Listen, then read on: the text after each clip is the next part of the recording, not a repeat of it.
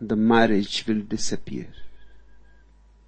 You will be in utter despair. Out of your despair, you will again hope. Hope is just an effort to keep oneself somehow alive. You will again create illusion.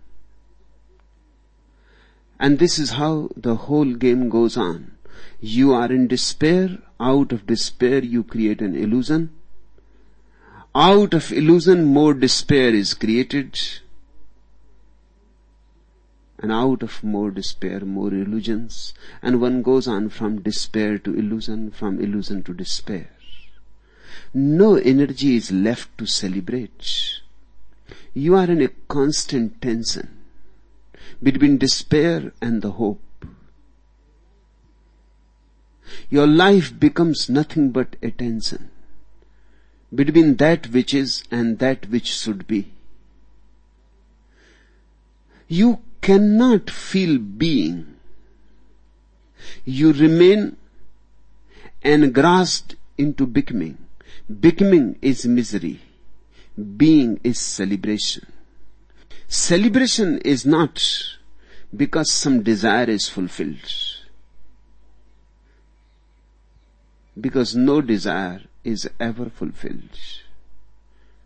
Desire as such cannot be fulfilled. Desire is only a way to avoid the present moment.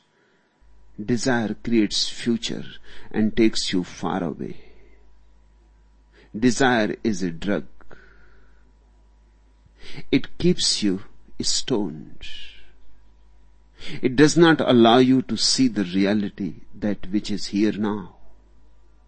Celebration means dropping this whole trip of becoming. Just being here. When becoming disappears, all the smoke of becoming disappears. There is the flame of being. And that very flame is celebration. Celebration is without any cause. Celebration is simply because we are. We are made out of the stuff called celebration. That's our natural state to celebrate as natural as it is for the trees to bloom, for birds to sing, for rivers to flow to the ocean. Celebration is a natural state. It has nothing to do with your desires and their fulfillment, with your hopes and their fulfillment.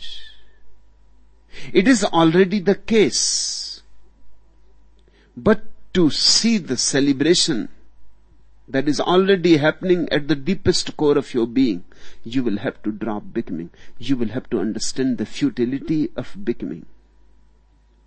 So something tremendously beautiful is happening, Gopal.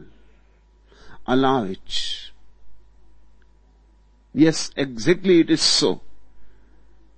When you are utterly disillusioned, and you don't create any more illusions.